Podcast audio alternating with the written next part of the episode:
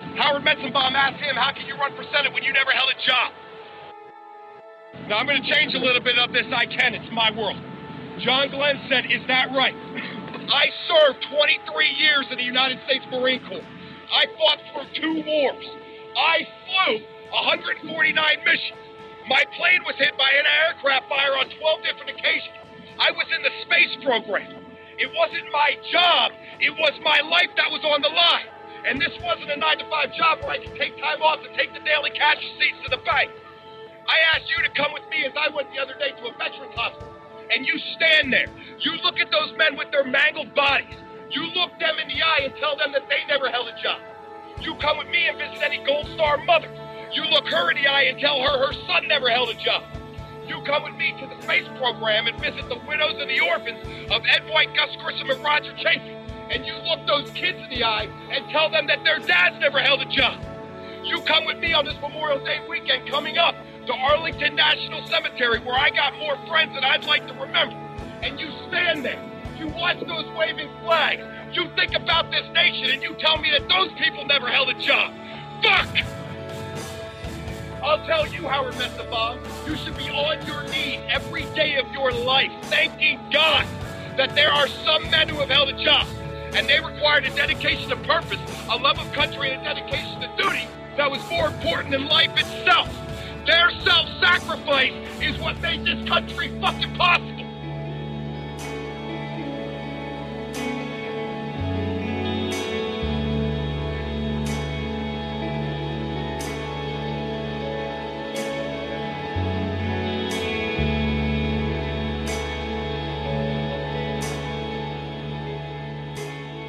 To the Global Recon Podcast. I'm your host, John Hendricks. Back on for this episode is Dan, the owner of Combat Flags. And uh, Combat Flags is a veteran run company that creates these really cool American flags using the uniforms of servicemen and women who served in combat. And and they make a, a bunch of other items as well, uh, combat cuffs and all these cool products that are really handmade, and uh, half of the proceeds that are generated from the sales of these items are given to a very good organization which works towards preventing uh, soldier suicide. So, on with Dan is James, uh, Marine Corps veteran and uh, a combat veteran of Iraq, and Mike, who is a Green Beret veteran with deployments to both Iraq and Afghanistan. But uh, before we get into that, um, I would just encourage the audience to uh, send your hopes and prayers to uh, retired Special Missions Unit Major and author of the book Kill Bin Laden, uh, Dalton Fury, as he is going through a, a, tough time right now and he's working through some personal issues. So, um, you know, I would just like the family of, of the majors to know that the American people support you and, and uh, and we support the major. And uh, we hope that everything works out. Um, and also, a couple of days ago, an Army Green Beret was killed in Afghanistan. Uh, I'm not sure the exact details, but I know they were on a, a dismounted patrol. Uh, the name of the Green Beret who was killed is Staff Sergeant Adam Thomas of Takoma Park, Maryland. Um, he was a, a veteran of, I, believe, Iraq and Afghanistan. And, um, you know, I just want to send my condolences out to the family of uh, Staff Sergeant Thomas and uh, also to his teammates. And, uh, you know, the country lost uh, a great warrior this week. So, uh, with that being said, now I will play the conversation that I had with Dan from Combat Flags. Hey, what's going on, guys? Uh, back on the podcast uh, for this episode is Dan from Combat Flags, and I've had Dan on a previous episode. And um, Combat Flags is a unique company. Uh, Dan is a veteran of the U.S. Army uh, with rotations into the Philippines, and um, on the last time that he was on, we we discussed uh, in in some depth, you know, what's kind of going on in the Philippines and what the U.S. role is there and um, we also have two other guests on who Dan is going to introduce in a second who have contributed to Combat Flags. So, Dan, how's it going, brother? Great, John. Thanks for having me back on, man. No worries, man. Thanks for coming on. Yeah, sure thing. So, last time you and I talked, we, like you said, we just talked over my time in the military and touched on combat flags at the very end. But one uh, one aspect that we didn't really hit too hard was the fact that every flag every combat flag has it holds the story of who donated donated the gear to me. So I've had over the past five months, I've had 36 people send in boxes and boxes of uniforms from really ranging from the, the early 90s from Desert Storm up through just a year ago on a rotation into Afghanistan. Um, so I thought it'd be cool, and I thought that your listeners would really get a kick out of hearing from two guys who ended up sending uniforms into me. So I've got Mike, who's an Army vet, and I've got James, um, who's a Marine Corps vet, and both of them sent uniforms in early on. James a bit earlier than Mike, and I thought their stories were, were really cool and would resonate well with your listeners and give it a really boots on the ground uh, point of view for their their time in the military. Um, so, Mike, if you want to go ahead and introduce yourself real quick. Yeah. Hey guys, uh, my name is Mike. Uh, I was in the Army for 10 years. Uh, I'm a medically retired Green Beret. Um, so I came in, at first, I was a, a 19 kilo a tanker for four years. And then uh, after that, I went to selection, got selected, and became uh, my official title was Special Forces Engineer Sergeant. I've been to Iraq.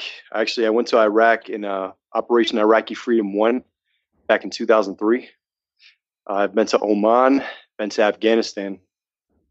Uh, I went to Afghanistan in 2012 to 2013. And after I came back from deployment, uh, pretty much my body just shut down on me. Uh, basically, what happened was I just I went too hard for too long, and uh, docs they gave me an MRI and took a look at me, sat me down, and they said, "Hey man, you can't be doing your Green Beret stuff anymore. So you know, you could take a desk job for 10 years or take full retirement.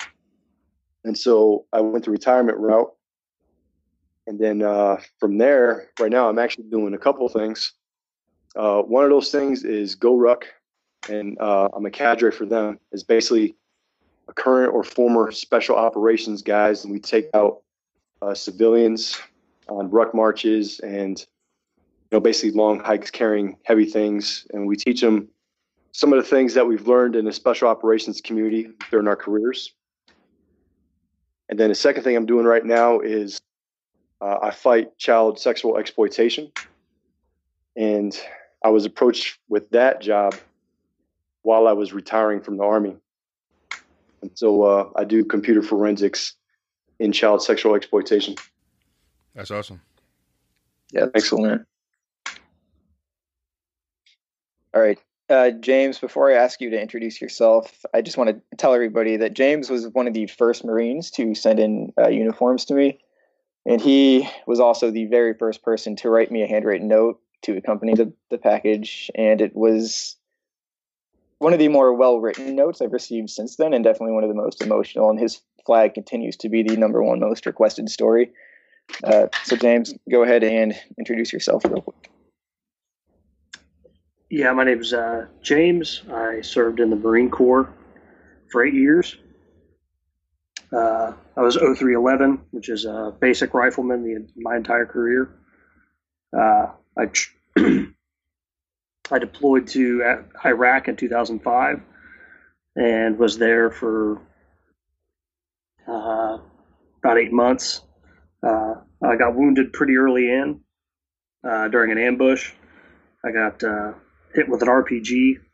Uh, took shrapnel from the RPG and then was uh, shot a little later on during the ambush. uh, I went to uh, surgical, a surgical center there in Al Asad. They fixed me up uh, and wanted to send me home at the end of my rehab, and uh, I opted to go back to my unit. And you know, it was just felt really weird going home when everybody else was still there. Um, so I came back to my unit and stuck it out, and then um, realized that uh, the bullet in the knee took a little bit more out of me than I thought it had, and uh, so I couldn't continue on with my career, and uh, I got out. Um, and now I'm a full time firefighter um, in the city of Portsmouth, and uh, I work with youth in my local church, um, and just try to uh, try to live.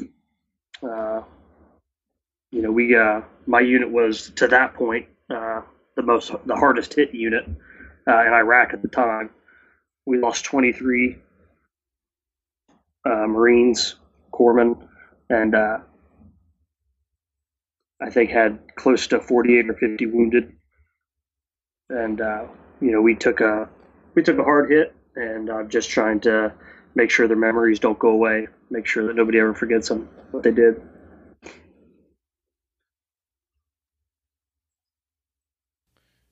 Yeah, you um, go ahead, John. No, I was gonna say that uh, you know it it's important to um you know, honor those guys, those Marines and those um, Army veterans, Air Force, you know, everyone who was in the service. Uh, because even though people might not be here, as long as you uh, remember them and make sure that people remember them, to me, you know, they never fully um, are, are gone. You know what I mean? Exactly. Exactly. Yeah, James, you um so on the back of all my flags I put a quote on from Major Rusty Bradley, but you had a quote that you had written me that I actually swapped out for his, and it's it's something that I look at fairly often. And it reads, uh, "I hope this flag reminds people that every breath is a gift, and to live tomorrow is not guaranteed. So live and live well." And I think that perfectly sums up the the the thoughts or the feelings of so many guys who went overseas or know someone who was killed. To just not take any day for granted. Exactly. Uh, you know, when I got hit, you know, it was, and you know, you guys could attest. I mean, it happens so fast, and you don't even uh, really have time to even realize what's going on before you know, as you go into full combat mode, and uh, you know, and just that quick, you know, in the snap of a finger, you know, uh, everything was different. You know, life had changed. Uh, you know, you try to get people back home to realize that that uh, it doesn't have to be war, man. It can be anything. You know, how many yep uh, veterans are we losing to, you know, drunk driving, uh, you know, suicide.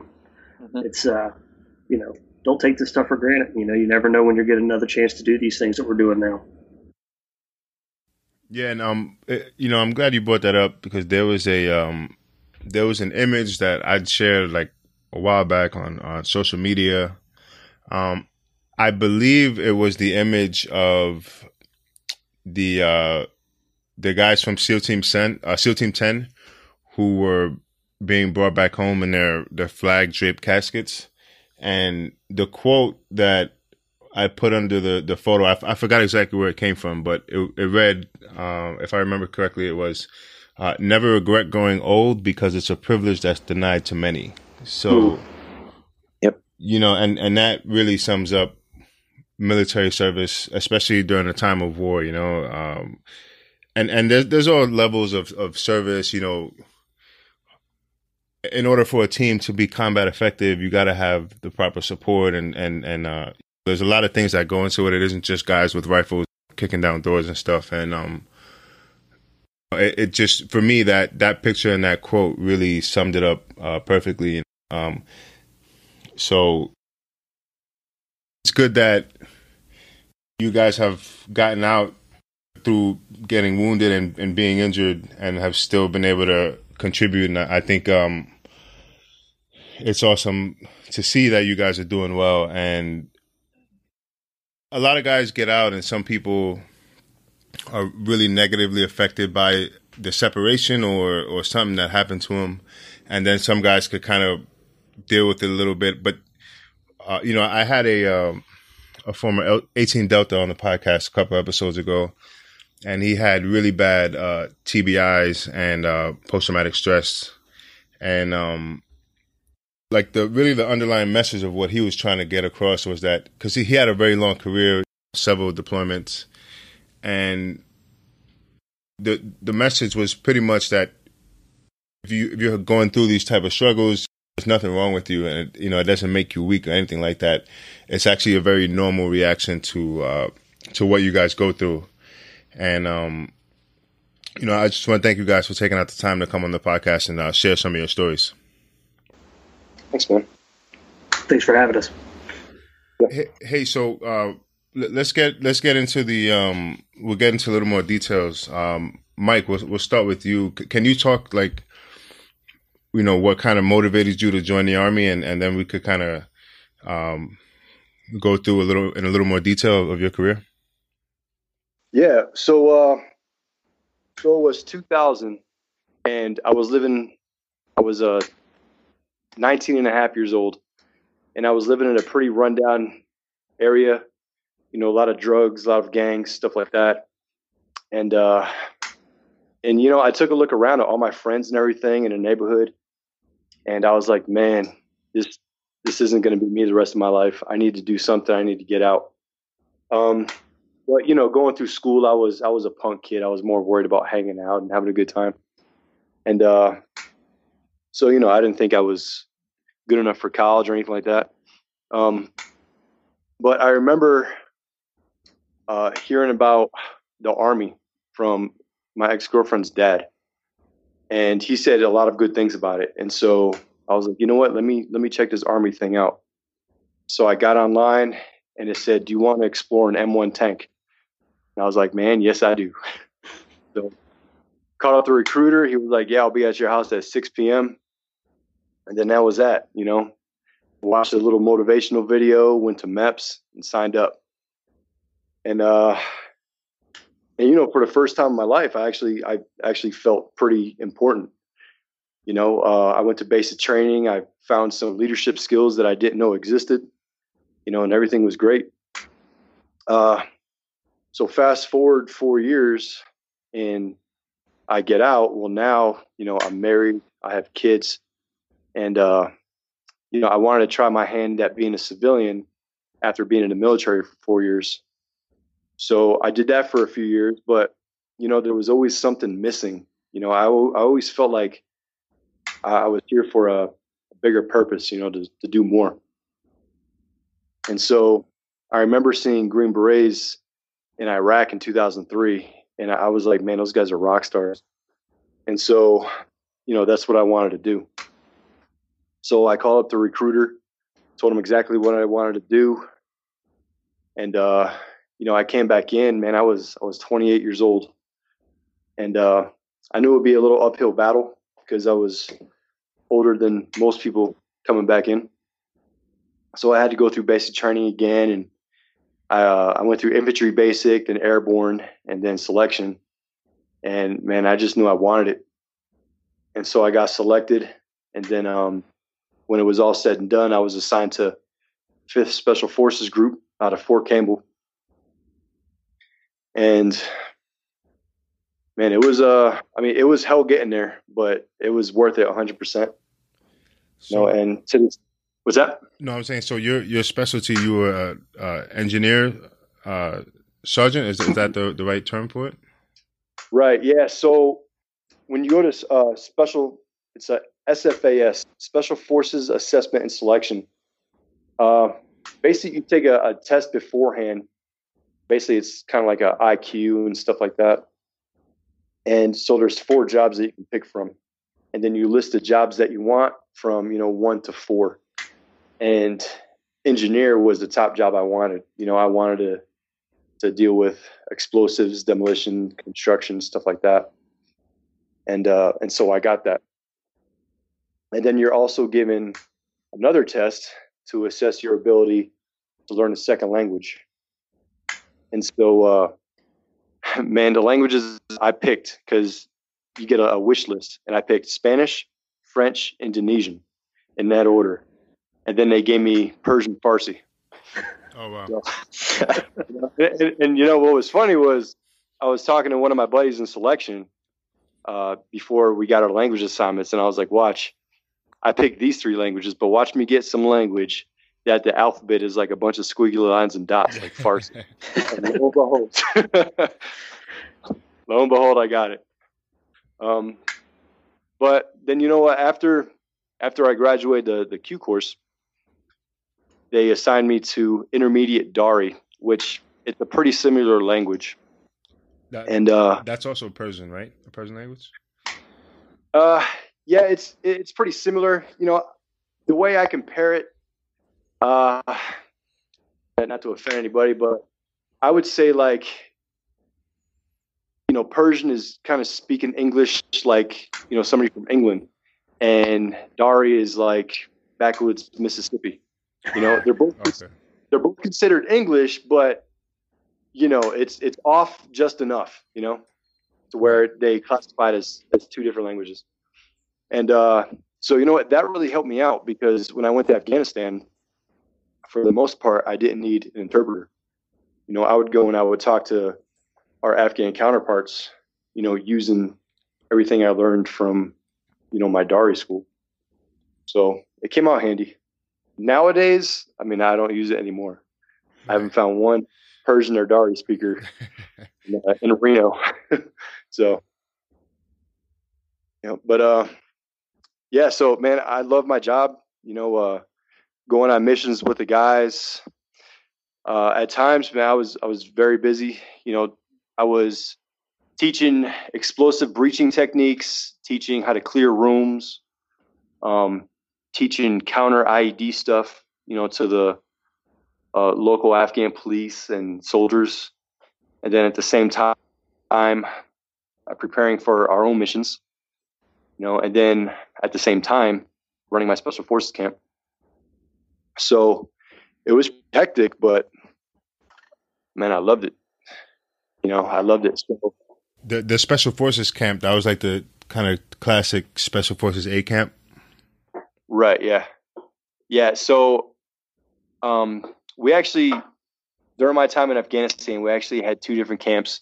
The first half, it was uh, special forces, just my team, and then we had some attachments. Like we had uh, Air Force combat controllers, uh, we had Navy EOD, and then uh, you know we had some like Afghan workers, like uh, uh, carpenters and cooks and stuff like that, and security as well and then uh, after a while that camp closed down so we went to it was basically a camp that was a whole bunch of different countries. There was about four or five different countries and our camp was in a in green privacy fence in the middle of the of the whole base.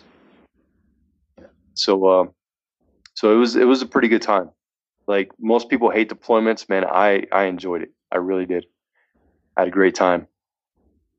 You know, and uh, you know, I was always always busy, always doing something, you know, felt important, you know, and uh, then you know, after I came back home, you know, and I went down with all my medical issues, you know, I got taken off my team and stuff, and and th- that hit me hard, you know, for a while. I, I went to, you know, a deep depression.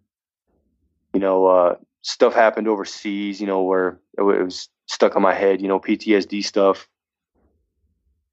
and uh, you know, a couple of times I, I'll admit it, you know, my mind went dark a couple of times. You know, but um, luckily for me, I was able to to recognize that. You know, I was able to pull myself out. You know, seek some help. You know, and then uh, you know, the job I do now, you know, it's it serves a good purpose. You know, I, I mean, I help save kids. You know, so you know, so that that all helps out. Yeah, can we talk? Can you talk about that at all, or like the job? you Uh, I. I I could talk a little bit about it. Um, yeah, so basically, um, I got recruited by this organization as I was retiring, and they basically said, uh, you know, hey, Mike, um, we're recruiting guys from special operations to, uh, you know, help save kids by using computer forensics. And you know, I saw a recruitment video, and I was like, yeah, man, I'm in. You know, and I, honestly, I hate computers. Like, I really hate computers. You know, I'm, you know, I'm a, like, I'm a, I'm a door kicking, you know, shotgun breaching, explosive guy. You know, and so to put me behind a computer is, it, it was hell. But, you know, it serves a much bigger purpose than me. You know, so so uh, I gladly took that, you know, to help out some kids. And you know, there's there's a big sense of pride and stuff, and and meaning behind what I do now. So you know, that helps out with everything. It's awesome, and it's you know, it's great work, man. Like, you know, a lot of people don't realize like some of the kind of statistics for those type of like uh, crimes, I guess you can call them. Um, but it, it's really big, man, and I think it's bigger in the U.S. than people think. Um, and then obviously some countries overseas it's really bad, but um, you know I, I, think it's a fight that it's definitely something that is worth having some veterans involved in. You know. Yeah, absolutely. Um, you know, I've talking I've talked to a lot of people, and you know, the vast majority of people they don't realize how big of a problem it is. You know, this is it's huge. This this problem is huge. You know, and with more and more countries coming up online, you know, on the internet, man, it's not going away. You know, so so there needs to be people there that that does the dirty work, you know, so to speak, and uh help put those guys, you know, behind bars. So you know, so uh so you know, I gave up I gave up some pretty amazing opportunities, you know, when I was getting out, you know, I was recruited by a few different places. You know, but uh yeah, I chose this route. You know, again, is this was bigger than me, you know, and uh, and basically, you know, for for being such a uh, such an important part of my team, you know, to have all that taken away, just be, you know, like tossed out on a street. That was that's rough. That's rough. So so this uh so this new job has helped me out a lot. You know, and then uh, then I found out about this whole GORUCK thing, and uh, man, that's helped me out a lot too. That's helped me out more than any PTSD medication or class ever has. Um, that's awesome. yeah, is now see where I am now. I don't really have you know any guys from the special operations community you know to talk to you know aside from like phone calls or whatever. You know, so so stuff that was going on in my head or my my issues that I was dealing with, you know, nobody around me has that experience. Right. You know, so after I hooked up with these guys, well, again, all all the cadre, all the people that lead these things are all current or former special operations guys, Green Berets, Rangers, uh, MARSOC Marines, stuff like that. And so after hooking up with these guys, and you know, I was able to hang out with other cadre, and we were able to, you know, talk about our issues you know, and man, that helped me out so much. So, yeah, so thankfully uh, everything's worked out pretty good for me since I got out. That, that's you know, awesome. Um, um, how long have you been out now? Uh, I retired in uh, summer of 2014. Oh, that wasn't too long ago. Okay. Yeah. Yep. So uh, I'm from Massachusetts. You know, then uh, I moved. I moved to uh, Reno sight unseen, pretty much. You know, never heard about this. You know, the only thing I heard about the Nevada area was, you know, Las Vegas, right. gambling, and legalized prostitution. That's pretty much all I ever heard about Nevada. And so, you know, before I came here, I was like, man, I'm going to hate this place. But when I got here, I was blown away, you know, because I'm surrounded by by hills and mountains and lakes and stuff like that. So so it's it's turned out it's turned out good. That's awesome. And uh, so, Mike, what uh, you know, like what what kind of motivates you to send gear into uh, combat flags?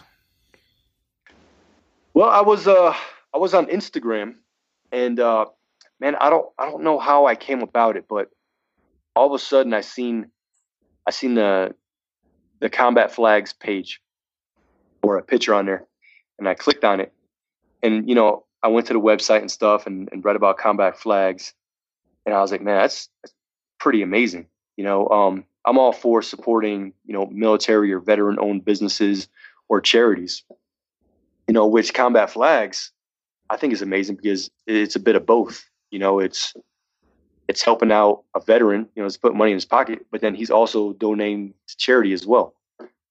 You know, so you know, I, I get that one-two punch, and uh, and then uh, I, I was emailing him. You know, I was like, "Hey, do you have any uh, you know, flags from, uh, you know, special operations guys or whatever, you know, just kind of near and dear to my heart there. And, uh, you know, he said, yeah, and stuff. And, you know, I, I got my flag and everything. Then he asked me, Hey, if you want to donate some uniforms, you know, I'll gladly take them. And my uniforms are just sitting in a box. So I was like, Hey, might as well put them to good use, you know, get some, uh, you know, help out a fellow vet and, you know, give some money to charity as well. So, yeah, so I'm glad I did. And uh, I think he got my uniforms, was it like last Monday or something like that? Yeah, I got them uh, not too long ago. And you should yeah. be getting your, your flags made out of your gear here in uh, probably Monday or Tuesday of this week. Yeah. yeah, so I think it's a pretty cool thing. You know, you get you get an American flag made out of a uniform of a of a service member, you know, that's that's been deployed or you know has a great story to tell. You know, and uh, it helps out a vet and it helps out charity. So I think it's a good deal. Yeah, yeah, definitely, man. I remember um, Dan sent me a flag, and um, you know, I received it in the mail, and and uh, you know, I'm looking at it, I'm feeling it. It feels nice, you know. It's like nice to touch, and and then I I read the um the quote on the back. The one that he sent me uh, had a quote from uh, Special Forces Major Rusty Bradley, and uh, I think it was directly from the book, right, Dan? It was the, his yep. quote. Yep, yeah. So yeah, so when I was reading it, I'm like, oh, I, I know this, you know, and and um, I actually had uh, Major Bradley on a couple times on the podcast, and actually he was on recently, and we were talking um, like unconventional warfare and special forces A camps and stuff like that, and um, so I just thought it was a cool deal, you know, and then actually me and Dan hung out not too long ago. Um, up here in New York, and uh, he gave me this really cool wristband that I, have been wearing like all the time since then. And um, and then you have those wristbands on your website as well, right? Yeah. So the, the bands are what I I call the combat cuffs, and we can either do the uh, the customized ones like I gave you, John, or it's kind of like the memorial bracelets with names, KI dates, whatever. Or I have some standard Till Valhalla cuffs up there. Yeah, so it's pretty cool cuffs. Um, anyone interested, I, I definitely recommend checking it out. Um, so, so James, uh, let, us let's, let's talk a little bit about um, you know what motivated you to join the Marine Corps, and um, and if we can talk a little bit about your your experiences there. Yeah, I uh, grew up in the military. Uh, my dad was in the army; he was a captain in the army, and so we jumped around a lot.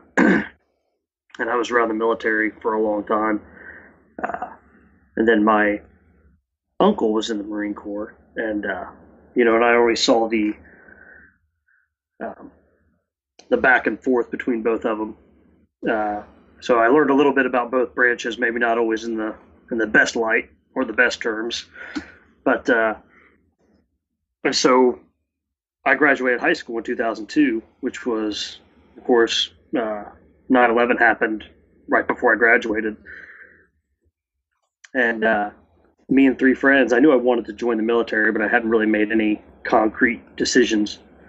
And uh, you know, after that, me and a couple of friends from high school got together, and we all decided to join the Marine Corps together.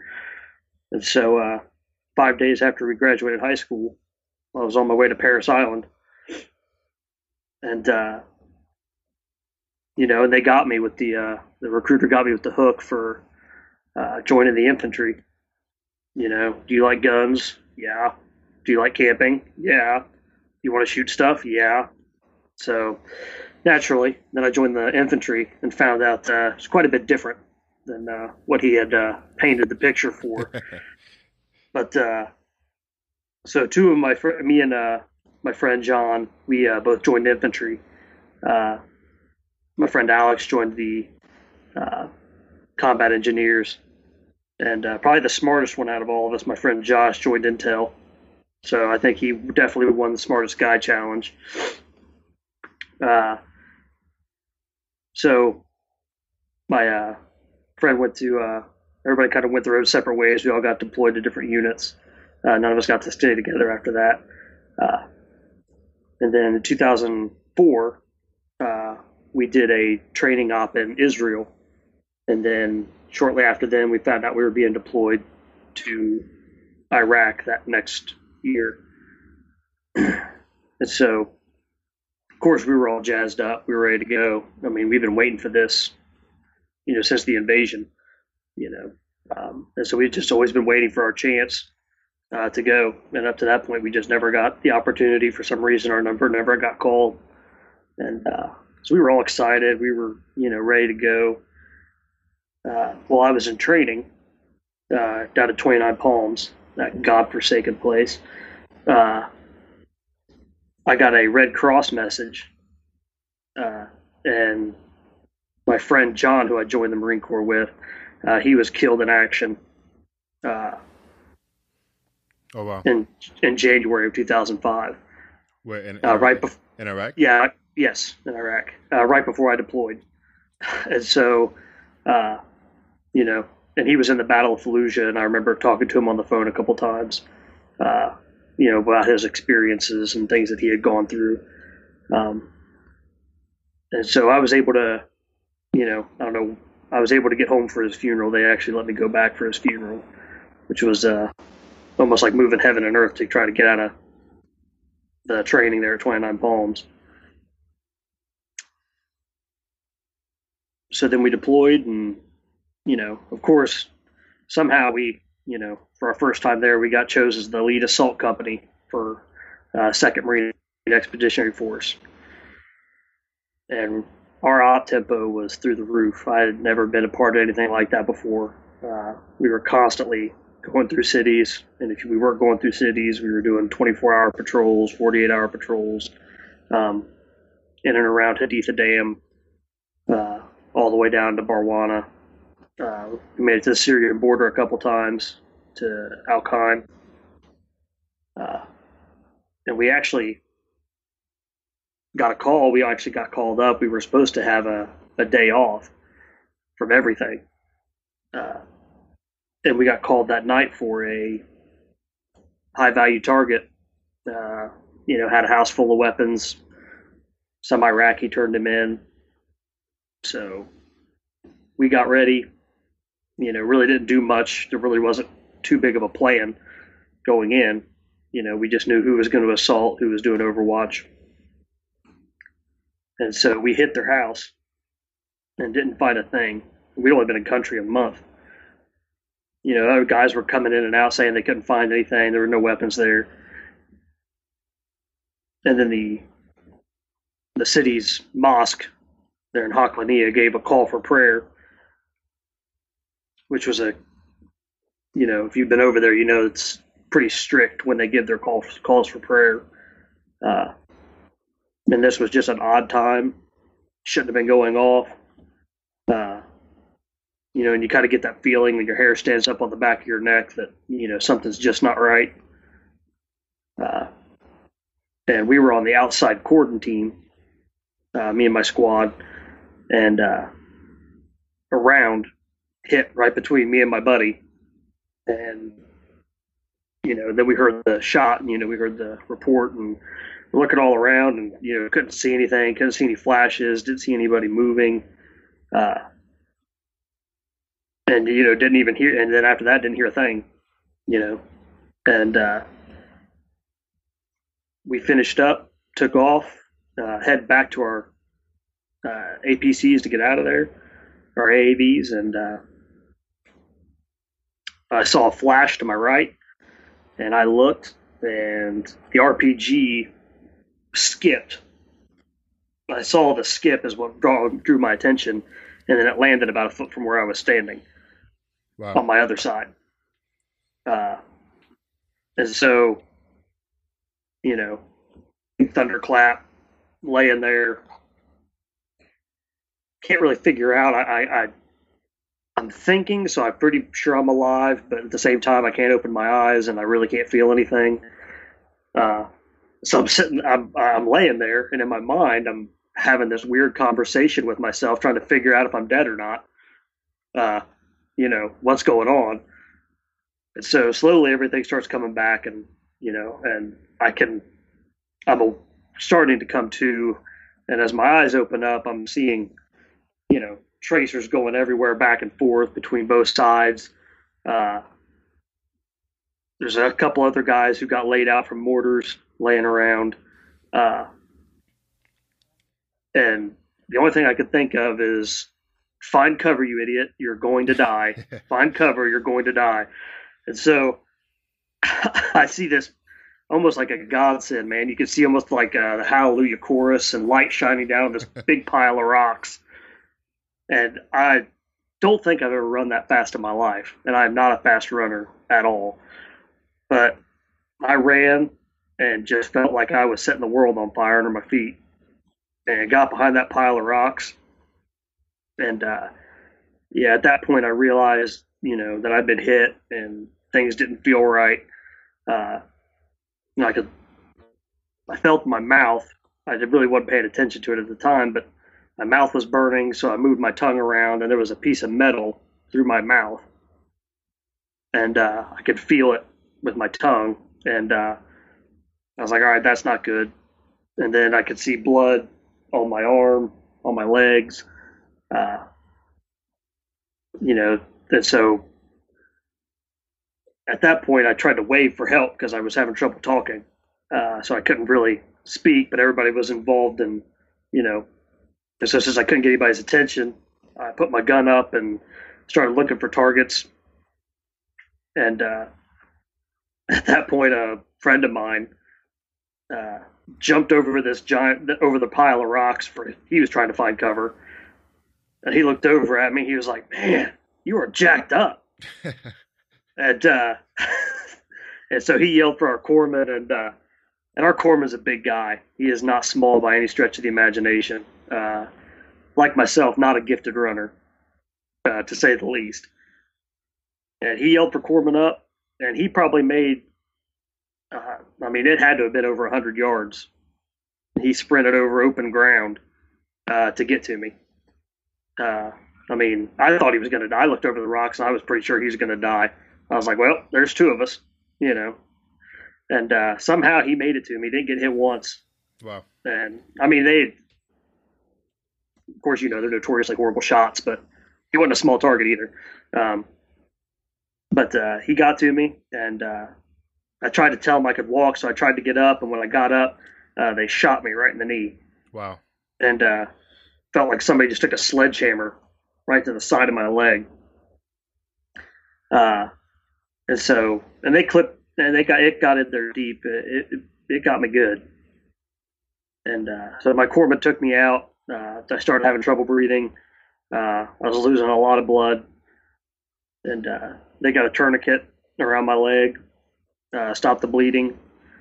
Uh, then I was kind of in and out from then on out. I don't remember a whole lot. woke up a couple times. They kept me in a nice morphine coma for a while, which was nice. I appreciated it. Um, you know, and then uh, you come to, and you know, it, it's weird being in the hospital because it's almost like uh, it's hard to explain. Just you don't get any news. Um, you know, you're there in a room by yourself. Uh, and you're just trying to figure out what's going on and what else happened and uh, how everybody is, and nobody wants to tell you anything, and uh, you know, and so it was. Uh, it was the surgery in the hospital was probably it, it was it was horrible. Um, and then while I'm in the hospital trying to rehab and get out of there, um, one of our tracks got hit, and we lost six guys you know, trying to figure out who they are and trying to get news and you know about who got hit and how bad it is and uh, and so I knew that was that was it and so I told him I had to get back uh, you know that I needed to be out of there I needed to get back to my guys and get back in the fight uh, How long were you in the hospital from the time that you were you were wounded uh, until the time you left? I didn't start. I got back to my unit and I think end of May. From so two months, I got back to uh, my unit, but I didn't actually start doing missions again until I think July. is when they let me back out. It was by the end of July. I still had to do a lot of rehab back at the base with Corpsman, who probably didn't know any more than I did about the whole thing. uh, but I, I just couldn't stay away. Um, and while I was while I was trying to get back, um, we lost three more guys in uh, a raid to a village. Um, and uh, we lost. My squad leader was killed. Um, uh, pretty much right before I became operational again. Wow. And um, so when we got back out, I think it was my third or fourth mission. We got ambushed again in a small city. Uh, you call them cities, but you know you can see the other side of the town. It's got like three streets, uh, and uh, there hadn't been any coalition forces here since the invasion. It's completely untouched. It's just a little town that just, I mean, kind of fell by the wayside out there in the west side of the country. Just there's nothing there, and um, and we just were doing a cordon and knock. We are just knocking on doors, asking if anybody's seen anything. Um, and then we got ambushed again, and um, and our platoon lost two there. Um, lost two more guys there in the ambush, and I think the Iraqi army lost seven. Uh, so at that point, I was actually the guy in front of me. One of the guys in front of me is the one who went down inside the doorway trying to clear through. It was a guy we had, mean, crying out loud, we'd already shot him four times. And uh, he barricaded himself in this little hut, almost like an outhouse. And uh, we popped the door, and he just started shooting everywhere. Uh, so, as I was making my way back for him to get to him, uh, the I didn't know that the guy's gun, the insurgent's gun, had jammed on him. Uh, so he threw one of my friend's grenades in the doorway. Uh, and as I was approaching the doorway, uh, a cow, actually a bull from uh, the pen that had ran off, actually made his way back into this town Wow. and ran me over as I was trying to get in the doorway in this little outhouse area. And he knocked me down out of the way of the grenade and, you know, saved my life Wow. again. Cool. I mean, it was. I mean, you just can't make it up. It was the craziest thing. I think I thought I'd been hit again. I thought I got blown up from the side again. I felt something stomping on me. I felt all this pressure. I thought I was, I and I heard guns going off. I was like, oh my gosh, I got hit again. I was like, and then sure enough, as I'm coming to, I see this bull staggering off as it got shot up, and I'm like, you've got to be kidding me. Wow. It's like this. How does this happen? And uh, it was. It was. I mean, it was a. It was, it was insane. It was. It was an insane time.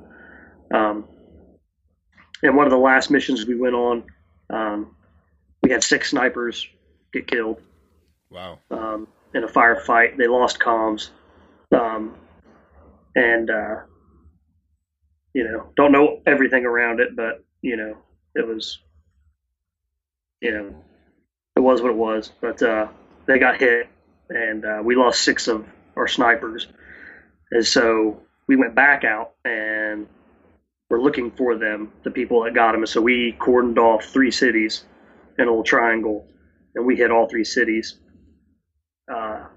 And in our way into the first city, um, our first track in our column set off a pressure plate and uh, hit an IED, and uh, it cut the track in half and flipped it over on its top, and uh, killed everybody inside.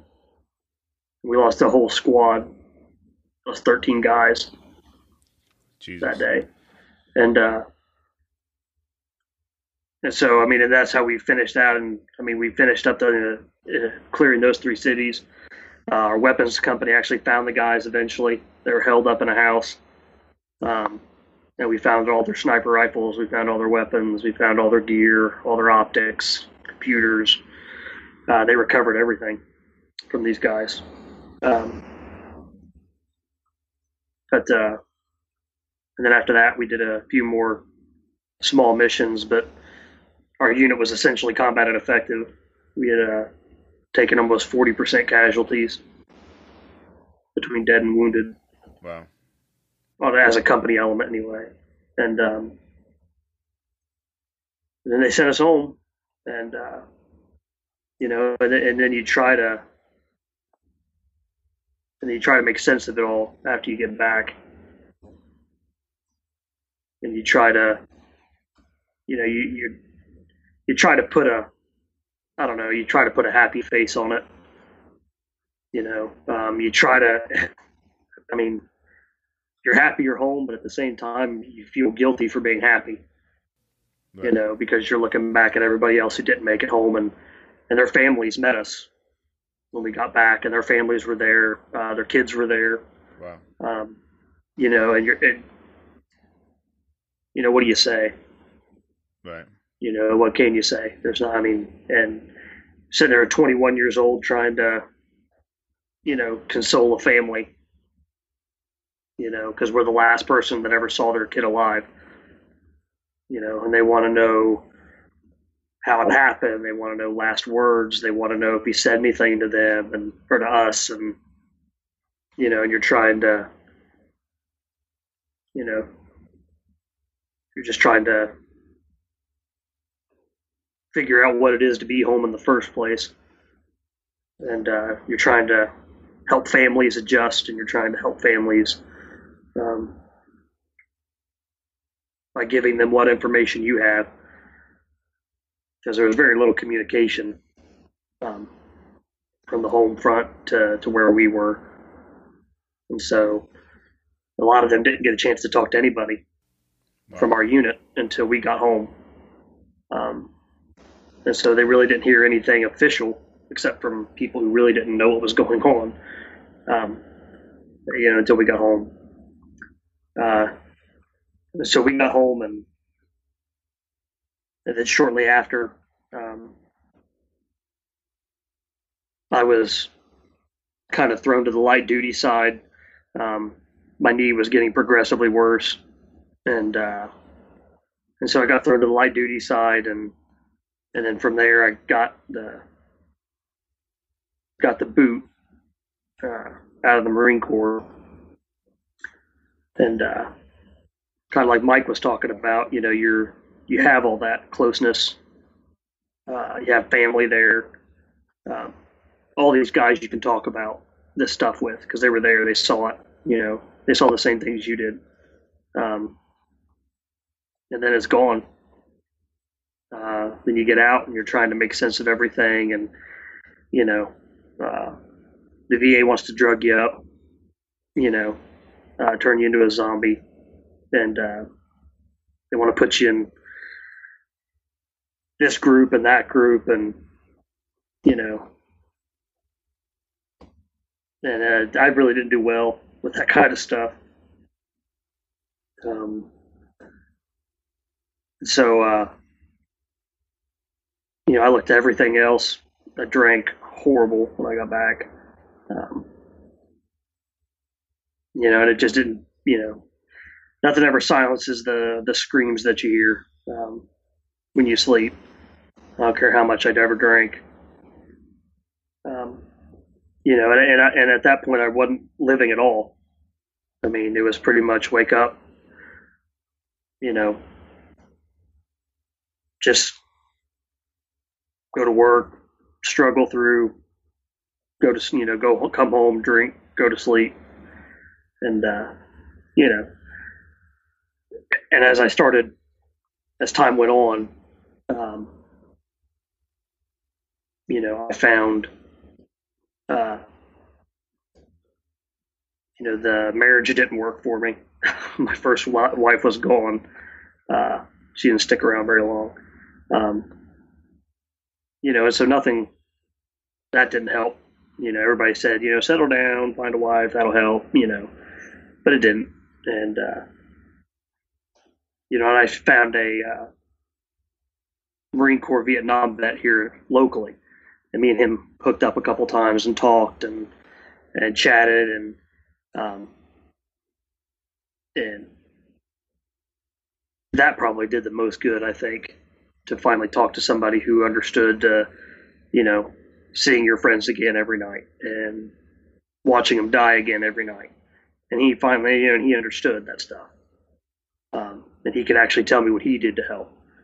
And, uh, you know, and he gave me a one word answer, you know, uh, Jesus. And so, um, so I took his advice. You know, I uh, I went back to my faith, and uh, you know, and not the list of rules of, and you know the do's and don'ts and the you know church every Sunday, Wednesday, and you know twice on Sunday and all that, but uh, you know the, the actual Jesus of the Bible, and you know I realized that you know if he could help everybody else in the world, he would probably help me. You know, and he did. Uh, you know, uh, he started working on me, and uh, I started putting myself into more uh, creative and uh, useful endeavors.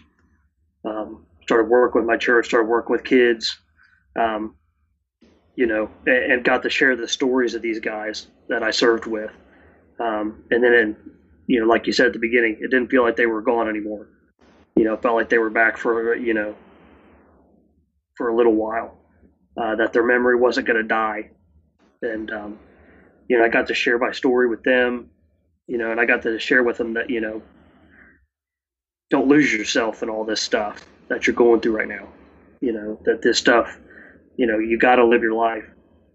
You know, circumstances, you know, if you were like me, you know, you can throw a pity party and all this stuff, you know, but it doesn't do anything for you. At the end of the day, you're still where you were, you know. And so I decided that you know I was going to start living, you know, and I wanted to bring as many people with me as I could to start living again. You know, uh, actually living and doing it well. Um, because I can't imagine that any of my brothers that fell that had fallen would have wanted me to be a miserable sad sack sitting at home and drinking myself to an early grave. Right. So, you know, I, I worked with a I worked with a couple veterans in the VA. Uh, I talked to a lot of young veterans who are coming back, um, and, and, just try to give them that. You know, don't lose yourself in this. You know, uh, if you draw yourself in and you uh, let yourself sit there, I was like, you know, don't do it. You know, you'll lose yourself there. You'll lose yourself back in Iraq or Afghanistan, and you know, and sometimes it's hard to come home again, even though you're back. It's hard to get back uh, especially the longer you stay down. You know, and I just try to give this message of hope. You know that this isn't it for us. You know, we uh, veterans. You know, we're not disposable heroes. You know, um, we still serve a purpose, even though you know our initial one's gone. You know, um, crying out loud, loud, Mike saving kids. You know, uh, who are being you know preyed upon. You know, here in our own country uh, you know, there's stuff that we can do. There's knowledge that we can pass on to the next generation. Um, you know, and, that, and we need to be doing that. You know, we need to be making sure the world still knows that there's, uh, you know, there's epidemic of suicide in the veteran community. You know, it's an epidemic. I mean, 22 a day. Yeah. You know, I mean, it's not getting better. Yeah. Uh, um, you know, I'm glad you brought it up because and uh, you know, speaking of a Vietnam veteran, um, uh, what people don't talk about enough is that the majority of those suicides, those daily suicides from American servicemen, are Vietnam veterans. Um, and I've had a uh, a former um, Special Forces uh, Green Beret, uh, MACV-SOG team leader who served in Vietnam on the show by the name of Mike Stahl, and um, he had uh, he had gone through like you know, a very like he he said he was good right after he came home, but it wasn't until like ten years after the war that he he started really experiencing his PTSD, and um, I, I think you know as in a way, you know, they called like the Vietnam veterans like the forgotten generation and and and that sort of thing, and people uh, you know, kind of as a society, we kind of written them off. You know, like like when they came home and there were protests and and and really like anti um, kind of servicemen sentiment that was heavy in America, and and you know you don't see that today. Today we kind of have a, a, I think, a very good uh, community of Americans who support servicemen and women. Um, but you know, like you said, like you you know you were you were drinking too much and you kind of felt uh, isolated and and uh, and you know Mike said the same thing that he felt like he didn't have guys who under, understood what he had went through or what he was going through and um, I think the Vietnam veterans feel that maybe even more than uh, GWOT veterans, you know, uh, mm. because of the circumstances in which they had come home. And, um, you know, I, am glad that you were able to find yourself again and, and, uh, and that you're able to, uh, you know, give good advice and share your experiences. And I, I think, I don't know the exact, uh, I don't know the exact quote or exactly how it goes, but I know there's something from um, kind of the Japanese uh, warrior code that that basically states uh, something along the lines of warriors are obligated to to teach the next generation, you know, and and and mm-hmm. give advice where they can. And I've seen so many examples of that, and um, you know, what you're doing and, and what Mike's doing, and and uh, what Dan's doing as well, and um, you know, I'm glad that you came on to share your stories with the audience. I, I know they're really going to appreciate it. Thank you. Hope they do. Thanks, man. Yeah, for sure. So, hey, uh, James, uh, can I ask you what what motivated you to reach out to Dan and, and uh, Combat Flags? Uh, uh, honestly, I am uh, I am not a social media person. Um, I just got my own Facebook not too long ago. uh, with, I was I was with my wife. I was on my wife's for a long time, and uh, I finally got my own. Um, and then, you know, once once you do one, you end up on them all. So right. uh, I got on Instagram not too long after that. Had no idea what I was doing, and uh, and I'm looking through, and you know, it, whenever you hit the search button, it, it, gives you all these things that you might like. I'm scrolling through there, and I just see this uh, American flag made out of a uniform that pops up, and I'm like, wow, you know, that's really cool. I'd like to look into that. You know, so I clicked on it, and it happened to be combat flags, and you know, I'm reading about what he's doing, and uh, you know, the who he's helping, and and what it's about, and um, you know, and just like Mike, I got a bunch of uniforms just sitting here. it's just sitting in a box, and uh, and sure enough, on there was a was a message, you know, kind of, hey, if you've got uniforms, please send them in. You know, and I couldn't imagine a better way uh, for these uniforms to see new life, um, to to be useful again. Uh, and so I contacted him and was like, hey, I do have a box of uniforms. Uh, you know, how do I get them to you? And, uh, and he did, and uh, he told me how to get them to him. And I just could not, you know, um, think of a better organizations and start getting involved in because just like Mike said, he's a veteran. He understands, you know, uh, so I know that this is going to be used for what it said it's going to be used for. You know, if it helps him and it helps the, the cause, then, you know, I'm all about it. So I had to get involved and I had to get with him and, you know, uh, and luckily I, you know, had plenty of desert uniforms to send his way. yeah, that, that's awesome. And uh, so, what Dan? You said that James was the first uh, veteran to send in and write a, a note with it.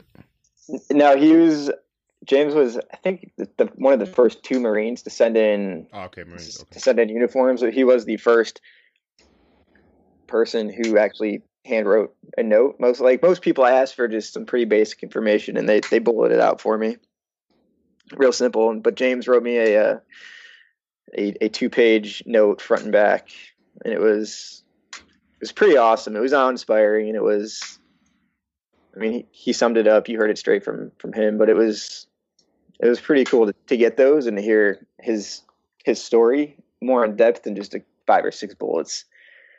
Um, so yeah, I hold I, I hold on tight to certain people's uniforms, and James is definitely in that list where I I try and parse them out slowly. Nice, nice. Yeah, that's awesome, man. Um, you know, I'm, I'm glad that you guys came on and um, you know, share some of your experience with the audience. I know people really appreciate uh, hearing from guys like yourself. And um, so, so Dan, b- before we uh close out this episode, can you just give like a brief uh kind of description or on, on what you were doing in the army? Yeah, so I was in the army from 2003, 2003 to 2009, um, serving in psychological operations in the, the U.S. Army. Um, I deployed twice to the southern Philippines in support of Operation Enduring Freedom, which ran in pel- parallel to OEF Afghanistan. And both my deployments, I was attached to two separate ODAs, one from 19th Group and one from First Group. And we were doing kind of that. I was an attachment, so I was assisting them with that standard uh, SF mission while doing my PSYOP thing of trying to to win the hearts and minds so that we can we could get in there and figure out where the bad guys were and what was going on, while also help um, stabilize and reinvigorate some of these really small, like far flung areas in the, the, the Philippine jungle. So I got out in 2009, and a lot like Mike and, and James said, I I had a hard time leaving that culture and leaving my my friends who we had deployed with, and we we knew everything about each other. So had a tough time there for a couple years until combat flags came up, and it's put me back into touch with guys like James and Mike and Joe and God, so many others that I could list off the top of my mind right now. So it's my way to to give back to the veteran community and also kind of get that sense of teamship and camaraderie back in my life. Yeah, it's it's awesome, man. Um, you know, uh, the the the flag that I have is is a great flag, and then the the combat cuff that you gave me when we hung out um, is also cool, man. And uh, it, it's kind of like a a contrast to the uh, like the, the metal bands that guys wear. You know, like uh, in memory of their their fallen brothers. You know. Yeah, exactly. So I wore the the stainless steel memorial cuff bracelet for years, and it was always pinching my skin and scratching my computer and all kinds of other stuff. So came up with the idea for the combat cuff, and that's what I wear now. And I've made I don't even know how many I've made for other people, but it's it's pretty cool and pretty special. Yeah, definitely, man. So, um, so Mike and and James, uh, I just want to thank you guys for coming on the podcast. Uh, Dan, thank you for setting this up, and um, sure.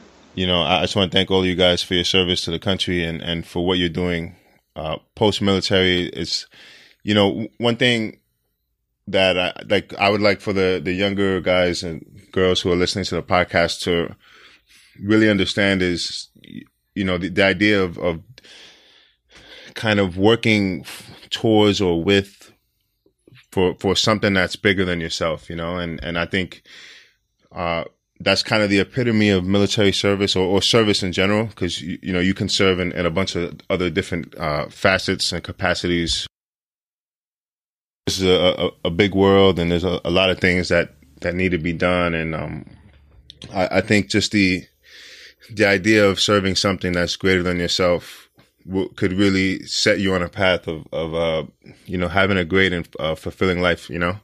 So, uh, you know, once again, I just want to thank you guys for coming on the podcast and I appreciate everything you've done and everything you're, you're still doing. Hey, yeah. thanks for having me. Appreciate yeah, it. Thanks, thanks for having us. Thanks, James. Thanks, Mike. All right, guys. Peace. Well, those are some amazing stories um, from James and Mike, and you know, it's it's always good to hear that guys have been able to find a sense of purpose and something that's worth fighting for when they get out of the military. And then on top of that, you know, just to hear about, you know, what our fellow Americans were going through in Iraq and Afghanistan and um, you know, uh, like like we talked about earlier, um, keeping the memory of your you know your fallen brothers alive by telling their stories and helping to mentor the, the next generation of Americans. You know, e- even if they're not going to join the service and, and go off and fight overseas, but you know, just to encourage people to try and find something that is you know bigger than yourself and, and something that is worth you know doing and and it's helping people who are who need it and and you know that kind of thing. And um you know I, I just want to thank James and and Mike once again for coming on and and telling some of their story. Uh, I, I hope you guys really appreciate it. I did. You can check out Dan's website at uh, combatflags.com Dan is also on Instagram, just search Combat Flags. My website is globalrecon.net. My Facebook is FB Recon. Now on Instagram, my main account is IG Recon. I have a secondary account called Black Ops Matter. And then there is a third account uh, that my good friend Chantel Taylor is running. It's called Mission Critical, Mission underscore Critical. Uh, Chantel is a combat veteran of the British Army. She was a combat medic with uh, multiple rotations to Iraq and Afghanistan. And, um, you know, be on the lookout to hear some more from Chantel as we go forward uh, through podcasting and uh, social media and stuff like that. Um, and once again, I just want to send my condolences out to the family of Staff Sergeant Adam Thomas, uh, the Green Beret who was killed a couple of days ago in Afghanistan uh, also to his teammates, and um, you know, for for Major Dalton Fury, we're all pulling for you, brother, and uh, we hope everything works out. Peace.